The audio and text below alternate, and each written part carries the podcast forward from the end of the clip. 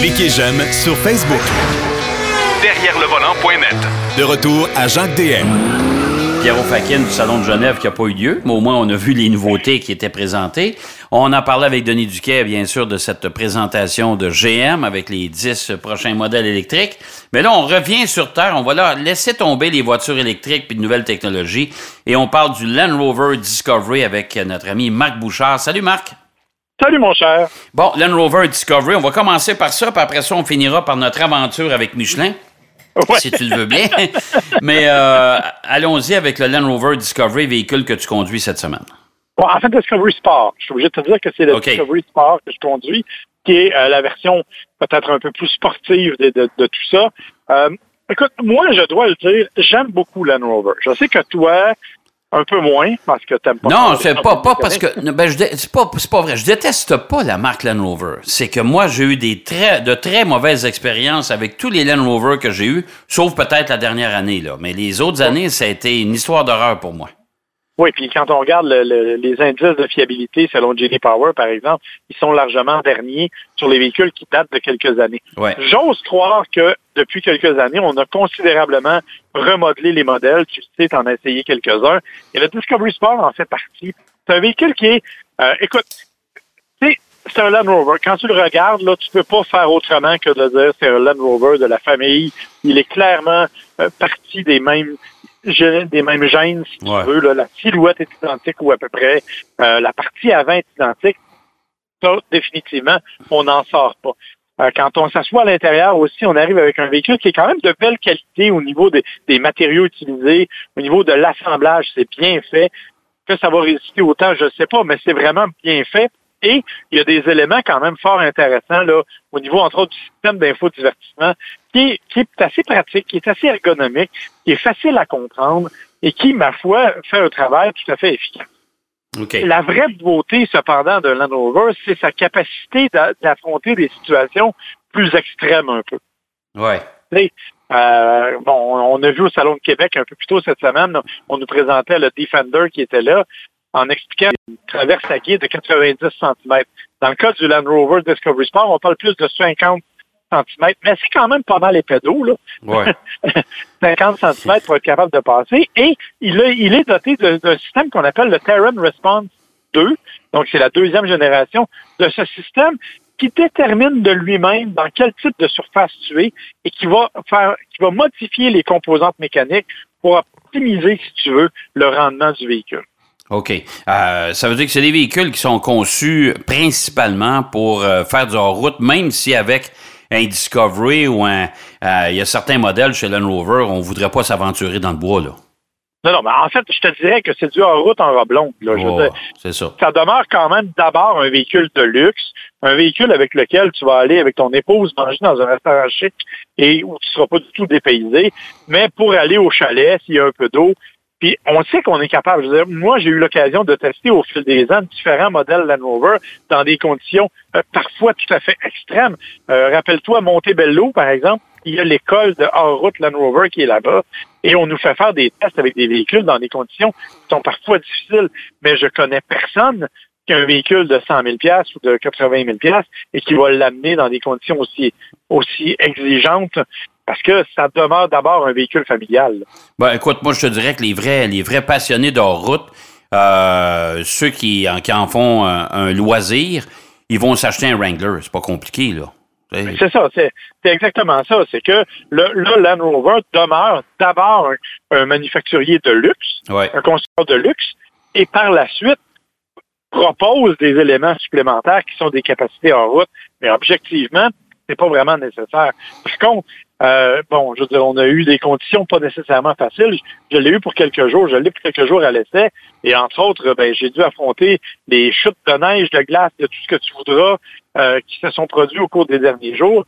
Euh, lundi dernier, j'étais à Québec, il y a eu du verglas, il y a eu de la neige, puis ça a été suivi de verglas. Et jamais je n'ai senti que le Land Rover était pas à la hauteur de ces conditions-là. Ouais. J'étais parfaitement capable de maîtriser n'importe quoi dans à peu près n'importe quelle condition. Évidemment, c'est pas le genre de choses. C'est des choses qui arrivent de façon ponctuelle. J'irai pas me promener dans le champ avec, ça c'est clair. Sur le plan de motorisation, sur le Discovery? 200 chevaux. Euh, c'est un moteur qu'on connaît bien, là, qui est le, le, surtout que moi j'avais la version le HSE, qui est la version la plus haut de gamme. Là. Euh, c'est un moteur qui, qu'on connaît bien, qui, qui est fonctionnel, qui va bien, boîte de vitesse, 8 rapports, euh, tout à fait efficace. Ça va bien. Comme je te dis, du point de vue purement mécanique, il est même presque nerveux, je te dirais, quand on le pousse un peu. Euh, mais ça demeure un véhicule qui est conçu pour être un utilitaire sport de luxe où euh, les suspensions vont s'adapter davantage au confort, par exemple, Ils vont avoir vraiment un, pied directement axé vers le confort des occupants plutôt que vers des conditions beaucoup plus sportives. Et une consommation probablement euh, à la hauteur de la puissance. Ben, c'est pas si mal, en fait. Ah pour être franc, j'ai fait 11,5 euh, ah, litres au 100, qui tout à fait, tout à fait raisonnable, parce qu'au moment où je te parle, je suis assis dans un Chevrolet Blazer, mm-hmm. OK, que je que, j'essaie aussi euh, au cours des prochains jours, et je suis à 11,1. Bon, écoute, et puis pourtant, le Blazer, c'est pas mal plus petit, là. Oui, exactement. On n'est pas. Euh, j'ai fait exprès de remettre à zéro avant de partir ce matin pour m'assurer que j'avais quand même une consommation moyenne que je connaissais, puis je suis à 11.1. Donc, on n'est pas si loin avec le Land Rover. Comme je te c'est sûr que c'est un véhicule qui est intéressant, bon, parce qu'il part à 50 000 ou à peu près. Il peut aller pour à beaucoup plus cher selon les options, évidemment, euh, comme toujours dans ce genre de véhicule-là. Mais euh, c'est le genre de véhicule que sont les Land Rover. Je pense que le Discovery Sport est un véhicule qui ne vous décevra pas. Ça vous donnera pas les grands frissons, c'est clair, mais euh, il ne vous décevra pas. Moi, j'avoue que j'ai un faible pour d'autres modèles chez Land Rover. Je pense au Velar, entre autres. Je pense au nouvel Evoque. Mais le Discovery Sport, qui est un peu plus sportif, est quand même pas un mauvais choix non plus. Mais moi, le conseil que je peux vous donner, vous l'achetez neuf et quand la garantie est terminée, vous le retournez. Hein? Oui, écoute, quand on regarde le dernier sondage J.D. Power, ça, c'est une catastrophe. Écoute, normalement, c'est fait, c'est basé sur 100 véhicules, OK? On estime le nombre de problèmes qu'ont eu les, les, voitures au cours de la dernière année sur 100 véhicules. La meilleure marque, c'était Genesis, qui en a eu 89 sur 100 véhicules. Hein? Dans le cas de Land Rover, ils étaient derniers, ils en ont eu 220 sur 100 véhicules. Oh boy, OK. Bon, ça, ça, ça, donne une idée. ça s'est pas tellement corrigé. Euh, deuxième, deuxième sujet aujourd'hui, euh, Marc, on a eu euh, l'occasion d'aller essayer un nouveau pneu Michelin qui va arriver cet automne. C'est un pneu d'hiver. Et quand on dit essayer pneu d'hiver, on souhaite toujours d'avoir un peu de neige pour être capable de mesurer ses compétences. Mais là, on a tombé dans la fameuse tempête de neige la semaine passée. C'était toute une aventure, cette affaire-là. Ah, écoute, c'est l'irlande de l'histoire. On a failli être empêché d'aller essayer un pneu d'hiver à cause de la neige. Ouais, c'est assez spécial. faut, faut expliquer aux gens rapidement que Michelin nous avait euh, placé dans un hôtel à Saint-Sauveur et on s'en allait à Mécaglis, qui est à Notre-Dame de la Merci, en banlieue de Saint-Donat, si tu veux, là, pour situer les gens. Euh, et pour, pour se rendre là, c'est une heure et quart à peu près de route dans des routes de campagne. Le problème, c'est que Mécaglis, cette journée-là, recevait en moyenne 5 cm de neige à l'heure. C'est beaucoup, ça. C'est énorme. dans la journée, là, il est tombé tout près de 70 cm à Mécaïdès. c'est énorme. On vous le dit, c'est des routes de campagne. Donc, l'idée de se rendre là était pas nécessairement facile, même si l'autobus qu'on avait était chaussé sur des pneus Michelin. C'était pas les dernières générations. On s'est quand même rendu un peu plus tard en après-midi et on a eu l'occasion de tester le X16 Snow, qui est le nom du nouveau pneu, est là pour remplacer le X16 3 ou le Latitude pour les VUS, là, euh, il s'appelait le Latitude dans son cas. Donc, c'était des pneus qui dataient de 8 ou 9 ans dans certains cas, des pneus qui avaient quand même des bons résultats, oh, mais on sentait qu'ils vieillissaient. Oui. Et c'est des pneus haut de gamme. On s'entend là-dessus. Le pneu Michelin est considéré comme un pneu haut de gamme. Moi, je pense que ça vaut la peine de mettre le prix, là. Euh, oui, mais j'ai toujours dit, moi, à, 100 km h la surface de ton pneu qui touche à terre est grande comme un paquet de cigarettes. Ouais. Est-ce que tu as vraiment envie de mettre ça sur un pneu cheap? Euh, pas tellement. Non. non, pas tellement. Alors, l'investissement vaut la peine, évidemment. On le dit, le X16-3 était quand même un pneu bien coté. Et là, on arrive avec une nouvelle génération de pneus. Et ma foi, j'ai appris pas mal d'affaires sur les pneus, je dois le dire. Euh, d'abord, évidemment, il y a une nouvelle gomme qui a été utilisée pour développer le X16 Snow, gomme qui est largement composée de six euh, la silice est un produit qui permet, euh, bon, évidemment, d'éliminer une partie de l'usure, mais aussi de mieux répartir la chaleur à l'intérieur du pneu. Ce qui fait qu'il il assure une usure qui est plus égale et donc une meilleure répartition de l'adhérence de sur le, sol. Oui, puis l'autre grande particularité de ce pneu-là, moi, moi, ce qui m'a marqué, c'est que c'est un pneu qui conserve son efficacité, c'est-à-dire les propriétés initiales d'un pneu neuf, pendant toute sa durée de vie. Et ça, c'est hallucinant. Parce que ce qu'on a fait, en fait, c'est que sur les pneus d'hiver, il y a des lamelles. Hein. Quand on regarde le design, là, il y a des petites lamelles. Ces lamelles-là servent, entre autres, à maximiser l'adhérence dans des conditions de glace, par exemple, ou dans des conditions plus difficiles. Ce que Michelin a fait, c'est qu'ils ont été capables de, creuser ces lamelles-là jusqu'au fond, ou presque du pneu. Et ils les ont faites de façon, je dirais, en trois dimensions, de façon que les, lamelles entre elles sont capables de rester comme bloquées. Parce qu'on a l'impression que si tu mets des lamelles, c'est comme si tu avais une poignée de cheveux, là, ça deviendrait tout mou. Or, la façon dont elles sont dessinées, elles restent quand même rigides. Et ça, c'est jusqu'à la fin, tu le dis. On nous a d'ailleurs fait faire des tests, et ça, c'est impressionnant parce que on a usé mécaniquement des pneus jusqu'à 4,32e. Bon. En référence, un pneu neuf, c'est généralement 10 à 11 32e. Oui. Et la loi vous dit à 2 32e, vous le jetez à poubelle. Tout à fait.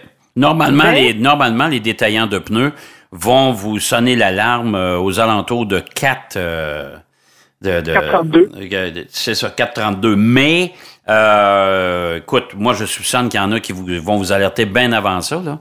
Mais euh, la norme, c'est 432. Normalement, vous dites, là, il faut, faut considérer de changer de pneu. Exactement. Ah, ce que Michelin a fait, c'est qu'ils ont usé mécaniquement leurs pneus ainsi que les pneus concurrents, là, euh, et ils les ont usés jusqu'à 4,32e et ils nous ont fait conduire dans la neige épaisse. Bon, ils n'ont pas cherché longtemps pour en trouver. Non, non, parce que c'était assez épais, merci, là, on s'entend. Le, dessous des voitures accrochées partout, c'était complètement fou. Mais, euh, donc, dans la neige épaisse, on a essayé ça, et sur des surfaces plus glacées, même s'il y avait quand même de la neige un peu, là, on était quand même sur des surfaces plus glacées, et honnêtement, le pneu se comporte comme un œuf. C'est impressionnant. Et ils ont fait des tests de freinage. Et ça, c'est ce qui, moi, m'a impressionné le plus. parce que le, lancement durait une semaine. OK? Il y avait nous autres, les journalistes, mais il y avait aussi toutes sortes d'autres clientèles, des distributeurs, des choses comme ça, qui sont allés toute la semaine essayer les pneus. Ils faisaient faire des freinages d'urgence à 60 km heure sur la glace. Oui. Et ils mesuraient les distances entre les, les rivaux et les pneus Michelin. Oui. Mais écoute, la différence de distance, elle est de 100 pieds à 60 km C'est énorme. C'est énorme. Puis, écoute, euh, on, l'a assisté, on l'a vu. On a vu aussi qu'il n'y a pas un, c'est pas arrivé une fois, là. C'est arrivé des dizaines de fois tout au long de la semaine. Il y a une moyenne de 100 pieds de différence entre les deux. 100 pieds, là, pensez-y, là, une moyenne va mesurer 4 mètres et demi, disons, là, euh, mettons 18 pieds, hein, si on veut être fin, là. Ça veut dire que c'est l'équivalent de 5 à 6 voitures de différence en termes de longueur de freinage que vous aurez besoin de moins avec un pneu Michelin. Ça, ça veut dire c'est la différence entre frapper solidement ou euh, éviter la collision. Exactement, et être capable de récupérer ton adhérence pour reprendre la bonne direction. Et voilà. Et voilà. Ah non, écoute, ça, ça, ça m'a impressionné. On, doit préciser qu'il n'y avait pas que le Excise Snow. Euh, Michelin nous a aussi annoncé la venue d'un pneu AQ d'usine, le Excise North 4, qui va lui aussi arriver euh, cet automne pour l'hiver prochain. Et, faut que j'en parle, on a eu l'occasion même de faire de la raquette, mon chargeur. ça, ça, ça, ça j'ai trouvé ça spécial. On a commencé avec ça, de toute façon, et, la, température s'y prêtait très bien. Euh, ouais, des raquettes avec des semelles. Écoute, c'est des raquettes, c'est des grands souliers, là, on s'entend, là. Euh, prenez des souliers de patoff à l'époque, là, euh, mais avec une semelle de, de, de pneus. Oui, exactement. En fait, ça s'appelle Evo, E-V-V-O. Euh, ce sont des raquettes. On dit qu'ils vont aussi dans la neige folle. Je t'avoue que là, là-dessus, on les a pas testés. Nous, on les a essayés plutôt sur une neige durcie. C'est effectivement une semelle. C'est exactement la même gomme et sensiblement le même design que les pneus d'hiver Michelin. C'est un peu plus long et tu enfiles ça directement par-dessus les chaussures, par-dessus tes bottes. Oui. Puis tu peux aller te promener dans les conditions hivernales. Bon, j'ai, après les avoir essayés, je me suis dit, ah, c'est le fun, c'est cool, on va regarder. J'ai regardé le prix. en France, ça se vend 199 euros la paire. Euh, c'est pas donné? Non, c'est vraiment pas donné. Et euh, j'ai été assez impressionné de le savoir d'ailleurs. Mais euh, effectivement, donc, ce sont des espèces de raquettes que tu peux acheter qui sont basées. Et Michelin nous a montré que ça fait partie des éléments qui leur ont permis, entre autres, de développer la fameuse gomme, créer davantage d'adhérence sur la glace et ils en ont fait profiter, disons, d'autres types de technologies. Et ces euh, fameuses raquettes-là vont être en vente au Québec, soit dit en passant, partout au Canada. Euh, on n'a pas le prix encore. Je ne sais pas, ils nous en ont pas, ils en ont pas parlé beaucoup là-bas, mais euh, chose certaine, on va pouvoir s'en procurer. Mais avec le prix que tu m'as annoncé en euros, ça ne sera pas donné chez nous, hein? Non, mais c'est ça. J'ai hâte de voir ce que ça va donner chez nous. Mais en tout cas, on devrait si vous êtes intéressé, et c'est intéressant parce que contrairement aux raquettes traditionnelles où on est obligé de marcher les jambes écartées, là, là on a une marche qui est beaucoup plus naturelle. Euh, moi, j'ai trouvé ça très drôle, mais évidemment, on les a pas essayés dans les conditions extrêmes. Puis de toute façon, toi et moi étant, étant de grands athlètes, je suis pas sûr qu'on serait parti très longtemps avec ça. Oui, tout à fait. Je suis tout à fait d'accord avec toi. La, la, petite randonnée me suffisait amplement. Exactement. hey, merci, mon cher Marc, puis on s'en parle la semaine prochaine. En attendant, ben, bonne route, bon essai avec euh, ton Blazer, hein, soit dit en passant. Merci, mon cher. On se reparle la semaine prochaine. Bye bye. OK, bye bye. Discovery, euh, ouais, camion qui est pas nécessairement, euh, c'est pas, c'est pas encore des chefs-d'œuvre de fiabilité, mais enfin, c'est quand même pas si mal. Et euh, il nous parlait aussi de notre aventure avec Michelin. C'est déjà tout en ce qui nous concerne. Juste vous annoncer avant de vous quitter qu'on a euh, euh, on a annoncé le World Car of the Year qu'on devrait le gagnant devrait être annoncé au salon de l'auto de New York. Et euh, les trois finalistes, ben c'est le Kia Telluride. On n'est pas tellement surpris parce qu'il remporte beaucoup de prix pour l'instant. Il y a Mazda CX-30 et la Mazda 3. Mazda a deux deux membres de sa famille dans les trois finalistes. Alors, c'est euh, quand même toute une nouvelle pour Mazda. On verra qui va remporter tout ça euh, du côté du Salon d'auto de New York. S'il y en a un, sait-on jamais, hein? parce qu'on est dans, dans le mode annulation depuis euh, quelques semaines. Eh ben, je vous souhaite euh, bonne route. Surtout, je sais que ça sent le printemps un peu partout, mais n'oubliez pas qu'au mois de mars, on a déjà eu des bonnes tempêtes de neige. Donc, faites attention, soyez attentifs, conservez de bonnes distances avec vos voisins d'en face. C'est important. Et moi, je vous donne rendez-vous, bien sûr, la semaine prochaine pour une autre émission Derrière le volant. Salut. Derrière le volant.